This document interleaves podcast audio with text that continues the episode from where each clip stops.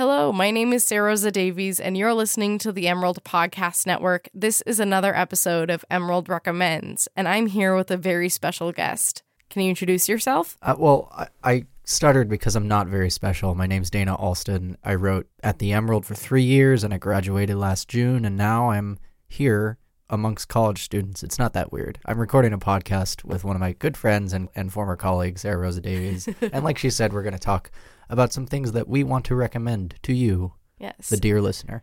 And this specific episode is going to be centered around new releases because Dana and I have been talking a lot recently about just Vampire Weekend. They came out with new music, Oh, yeah. and there's some other stuff going on too in the music world. Bring some, out the boat shoes. Yeah.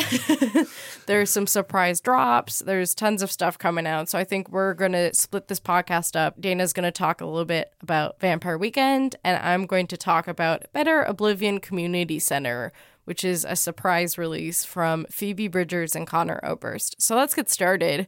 Dana, what's your first choice? So, um, I want to talk about Vampire Weekend because they are releasing music for the first time in close to five and a half years. I think November 2013 was the last time they they dropped an album, and it was their third album. It was Modern Vampires of the City, which I consider like definitely one of the best of the decade, if not beyond that. Very influential on how I personally ended up listening to music and the kind of bands that I liked. Yeah, i it's a really great piece of work, and so a lot of people were wondering where they were going to go from there and the questions continued to simmer especially when one of their members named Rostam and his last name is very difficult. We spent about 5 minutes before this podcast trying to figure out how to pronounce it. The internet was unhelpful. Regardless Rostam left the band. Uh, he was sort of their main musical voice or not together sort of a duo with uh, Ezra who's their main lyricist and songwriter and singer and so the question was what are you going to do when you complete a trilogy of albums that all shared a relatively similar sound and your main musical voice leaves the band? They dropped two singles this week in sort of a compilation slash B-side sort of way. One of them is called Harmony Hall and the other one's called 2021, um, written as you would notate a year. Why don't we start out with Harmony Hall? Yeah, let's do that Okay. because it is the first one and it's definitely you you listen to it it's definitely like a very poppy it, it reminds me a lot of early Matt and Kim actually that was the first thing that popped up to my head when I listened to it. That's not at all. my- Okay, that's my- funny. But that's that's interesting. Yeah, that's funny too because we have very different opinions on on the quality of this song. Um, it's definitely it's very it, it feels sun drenched. It feels happy. It feels like you're welcoming someone back who's been away for a while, which is exactly what fans of the band will be doing when they listen to this song. And so, in a lot of ways, it is an appropriate first single. There's a lot of interesting vocal work, a lot of a lot of interesting lyrical work from here from Ezra Koenig. Let's listen to Harmony Hall by Vampire Weekend.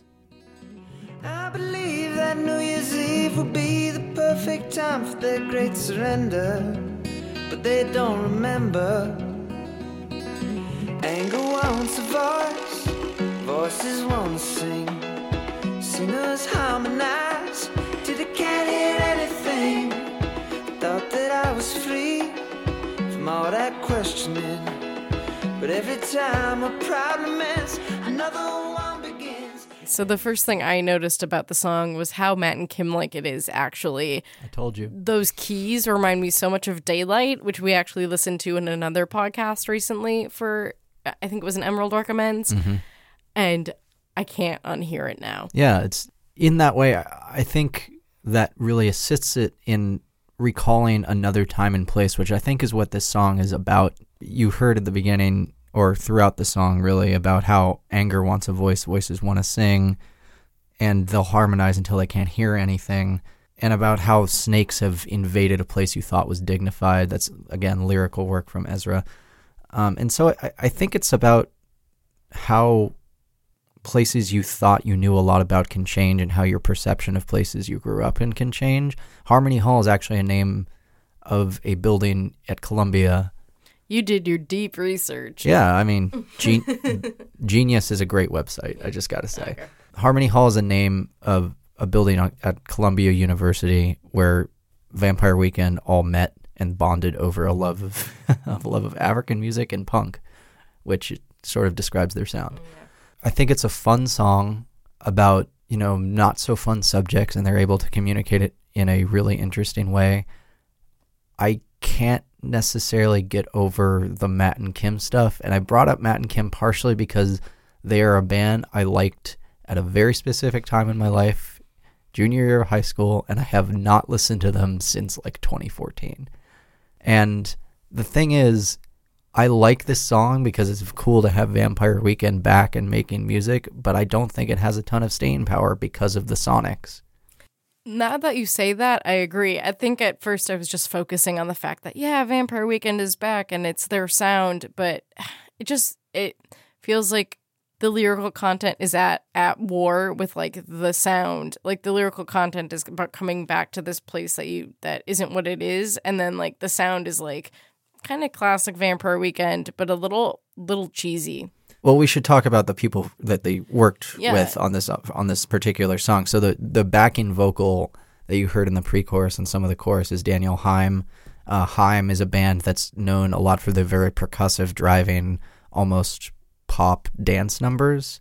The- Obviously, they're a great band. I love Haim. They have a very rhythmic center to their music that I think comes through here. Um, they also worked with Rostam on this song, which I found particularly surprising because to me, like Modern Vampires of the of the City, which again is their third album, was by far their most experimental, dense, heavy sonics uh, in that album, heavy sounds, and this feels very light and airy. Yeah, it's interesting because I think about the other stuff Rostam has done since leaving Vampire Weekend, and he's produced Fallingwater by Maggie Rogers. He's made his own music. And I think about the stuff he's done, and that's been amazing. Like the stuff he's produced since has been some of the most interesting indie pop music I think to have come out in a long time. Like this summer at my internship, we listened to uh, "In in a River," I think the song is called, and it's one of his more recent solo releases. And it was such a fascinating song, both structure and production wise. And then he he helped produce this, and I it just doesn't it doesn't feel like there's his touch on it. It just feels it doesn't feel as exciting as Vampire Weekend's other music or as I don't know, as interesting. It just feels it feels overdone at this point a little bit. A little bit, you know. And I mean, it's hard to say that they're doing more of the same because, like those first few seconds when it's just the plucking, you know, acoustic guitars going back and forth and sort of interpolating each other, um, that's very different. I didn't expect that from Vampire Weekend, so it's hard to say that they're just going back and doing what they've done before because I don't think that's true. But I don't think they're pushing themselves or they're. It doesn't sound like they're they've pushed themselves or their music very much with the song. Yes, exactly. It's like we're gonna do something different, but we're not gonna really try at it. If that makes sense. Yeah. Can we talk about the second track on the little? Yes, because I actually liked this a lot. I liked the sec, and it's really a shame because it's only a minute and a half long. But this is 2021 by Vampire Weekend. We should give it a listen. Boy, boy. 2021, will you think about me? I could wait a year, but I shouldn't wait three. Boy, I don't wanna be. Boy, mm, mm, mm, mm. 2021, will you think about us? Copper goes green, steel beams go rust. Boy, it's a matter of. Okay, so that was 2021. Uh, Sarah Rose, I, I, I kind of want to start with you since I started on the last one. What do you think? I think the song has grown on me a lot. Just even in today, like I've listened to it a couple times today, and then in the last couple days. At first, I was really turned off by the by the Jenny Lewis sample. The Yeah, that's Jenny Lewis doing the boy um, sound. Obviously, the pitch has been manipulated significantly. Yeah, it felt grating to me for some reason, but it's really grown on me. I also think sometimes with Vampire Weekend, their lyrics are hard to access for me. hmm But this time around, I think I'm starting to like looking at Genius, for instance, help me. And sometimes I'm the type of person who likes to really understand the lyrics because there's something I can grab on to. But I almost this last time grabbed onto the music more. Yeah, and well, Ezra Koenig is a great lyricist. I think he's kind of proven that throughout the band's career. He's able to he's able to create these very vivid pictures without saying very much. or just taking a few references here or there to uh, various cultural things and creating a very this this really imaginative storyline. And he he does this so often. A lot of his songs are told through a narrator other than himself. Um, I think of like Hannah Hunt or Obvious Bicycle from their last release, and those are told by two different imaginary characters. This, I think, is about himself and about the band, um, because I think it's about him worrying whether Vampire Weekend will still be relevant in 2019 or even 2021 after that. You know, it comes down to this line where it's like, I could wait a year, but I shouldn't wait three. I don't want to be. And he's una- unable to finish that sentence because the boy sample comes in. And I'm going to assume, I can't confirm this, but I'm going to assume that Jenny Lewis, who's a great musician in her, in her own right, was a bit of in, an influence on the band. It's like they can't complete their thought because the because one of their inspirations is covering them up and they're worried about how they're going to look maybe I'm reading into this a little too much, but while Vampire Weekend was on break, Ezra Koenig and Rashida Jones had their first child, a baby boy. And I think I think about that too because the song is really about the passing of time. So it can be seen, I think, either as kind of this passing of time with Vampire Weekend or this passing of time watching his new son grow up. Yeah, and I think the guitar work on this is outstanding too. Yeah, it's great. Yeah, I mean, it reminds me a lot of sort of and this, is true of a lot of their music. It reminds me of Graceland by Paul Simon a lot. Yeah. Yeah, it, it's this very hard edged guitar that sounds very almost mournful yet hopeful at the same time. And when the two different guitars are playing and they harmonize what they're playing, it's really, really cool. I liked it a lot. So this Vampire Weekend release was kind of a like they'd been building up to it for years, but I want to talk about something that completely took me and I think the rest of the music world by surprise. Sure. Uh, this last week, Phoebe Bridgers uh, of boygenius and her own music, and then Conor Oberst, uh, who is from Bright Eyes, Despacitos, all these. I think it's Desper, yeah, Desperacitos. Mm-hmm. Does all these different projects. Uh, they came out with a joint album that they had apparently been working on for a couple of years. I personally think it's a really fascinating album because it sees both of them kind of branching out a little bit musically. I would I think Phoebe more so. I've been in love with Phoebe Bridgers music for about the last year, but in early on in high school, I listened to a lot of Bright Eyes. Just mm-hmm. a lot of Conor Oberst. I was very depressed. His music his songwriting is really beautiful and really sad and there's just a lot of stuff that spoke to me when I was in high school. And Phoebe Bridgers has kind of been like the Conor Oberst of my college career, I'd say. Sure. And so just finding out, I woke up one morning and was scrolling through Twitter and I saw a Paste article about their album called Better Oblivion Community Center. And I knew I was going to like it. And I do like it. It's definitely different than what I thought it would be, but it's fascinating. Phoebe sings really differently on the album than her normal, kind of like really soft falsetto voice. So I want to start with the song Dylan Thomas. Sure. Uh, which is a track that has some kind of political kind of jabs in it. The lyrics are okay. Like they're these political jabs and they're smart. I don't think they necessarily add anything new to the conversation because it's hard to do that. Yeah. But I do think musically it's a really interesting track for the two of them. I can't wait to hear it. So let's listen to Dylan Thomas by Better Oblivion Community Center.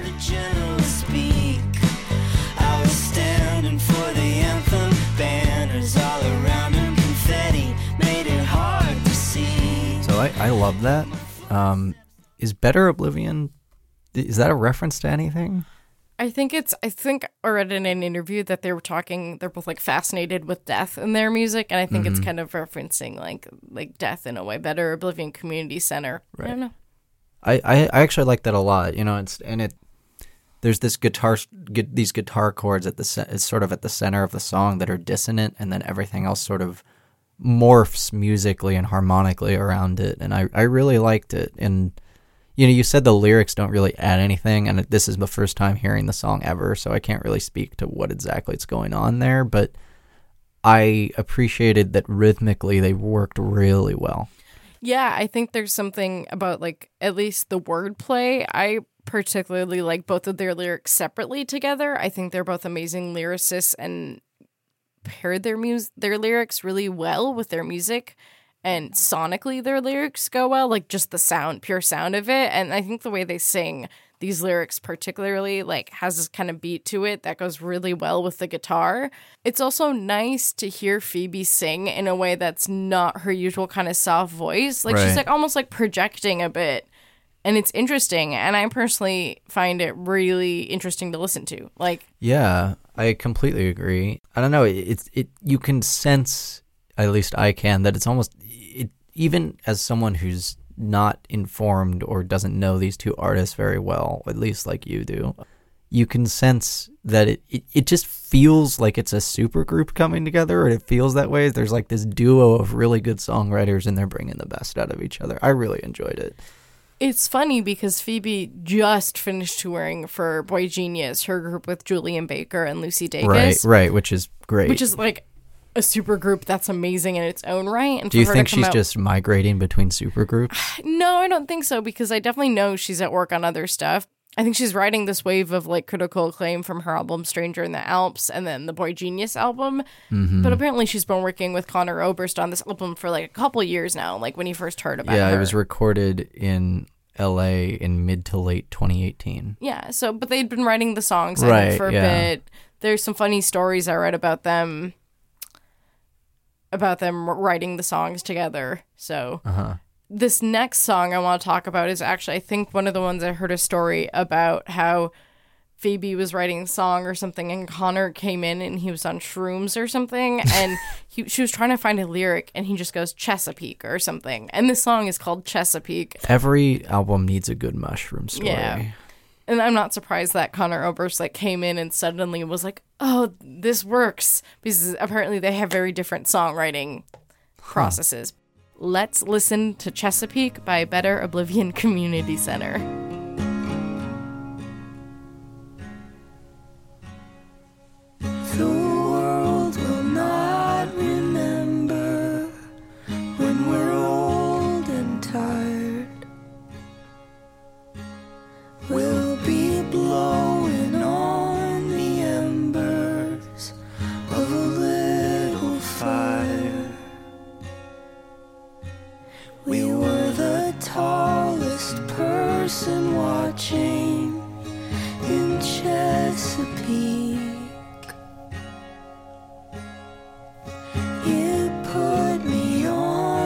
Shoulders so I could see. I was all covered in sound, earplugs so it wasn't loud, swallowed up by the crowd. Didn't know what they were singing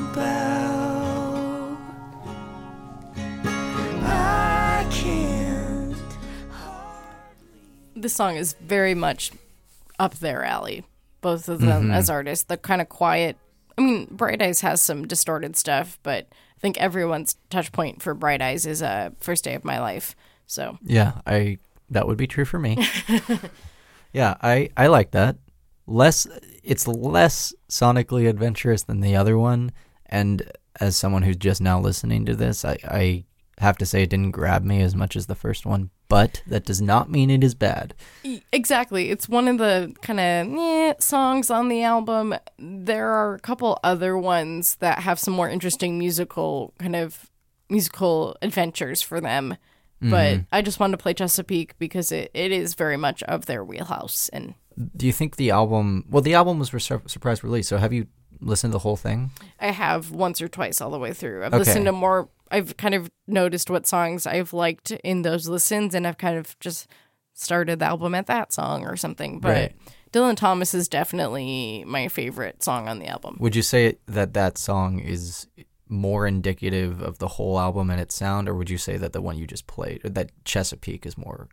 I would say Dylan Thomas is, which is interesting for them because I, I it's definitely the album's definitely more adventurous uh, and not as quiet as their their Mhm. other music. Right. But it's got a few ba- good ballads in there. Yeah, yeah. There's a f- that's a good way to put it. There's kind of the, there's like a song with like some kind of psychedelic influences. There's some rockier sounds, which often you don't hear from Phoebe. Right. like in Motion Sickness, I think there's that rollicking guitar, but it's it's often her stuff is very sad and very quiet, and there is some hope to it, but it's very quiet, and you definitely have to strain to hear her in concert. Sure. But I'd imagine these two together would be pretty interesting to see live. Yeah, and quickly before we go, I got an answer on the origin of the name of the album, and apparently it's a loose concept album about a fictional dystopian wellness facility.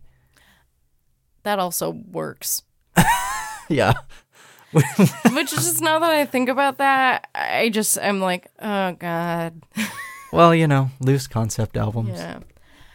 I think that's all for this podcast. Thank you for joining me, Dana. Thank you for having me on. It feels good to be back in the booth. Good. If you want to listen to more Emerald podcasts, you can do so at the Daily Emerald homepage or on SoundCloud or wherever else you get your podcasts. Thanks for listening.